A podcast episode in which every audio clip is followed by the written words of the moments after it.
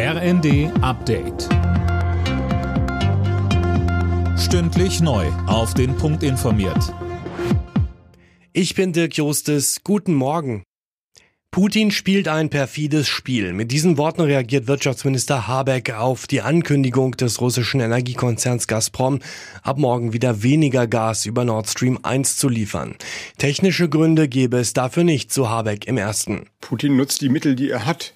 Das ist ja keine neue Situation und auch in keinster Weise überraschend. Seit Anfang des Jahres ist dieses Szenario eine ernste Bedrohung und das ist auch häufig genug erklärt und beschrieben worden. Wir sind darauf vorbereitet, aber es ist natürlich eine ernste Situation. Also wenn jetzt irgendjemand überrascht ist und sagt, oh, wir sind abhängig von russischem Gas und Putin könnte es einsetzen, was haben denn die Leute denn das letzte halbe Jahr gemacht?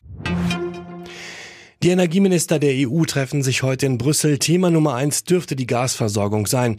Der vorgeschlagene EU-Gasnotfallplan sorgt für mächtig Ärger. Einige Mitgliedsländer, darunter Griechenland, Spanien und Italien, fordern Ausnahmen vom 15 Prozent Einsparziel.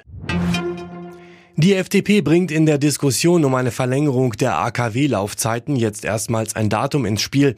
Die Meiler sollten bis Frühjahr 2024 laufen. Solange droht uns Energieknappheit, so der energiepolitische Sprecher der FDP im Bundestag Kruse in der Bild.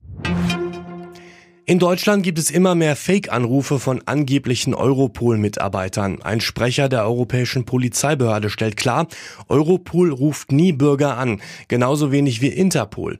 Wer einen solchen Anruf bekommt, sollte einfach auflegen und die echte Polizei anrufen.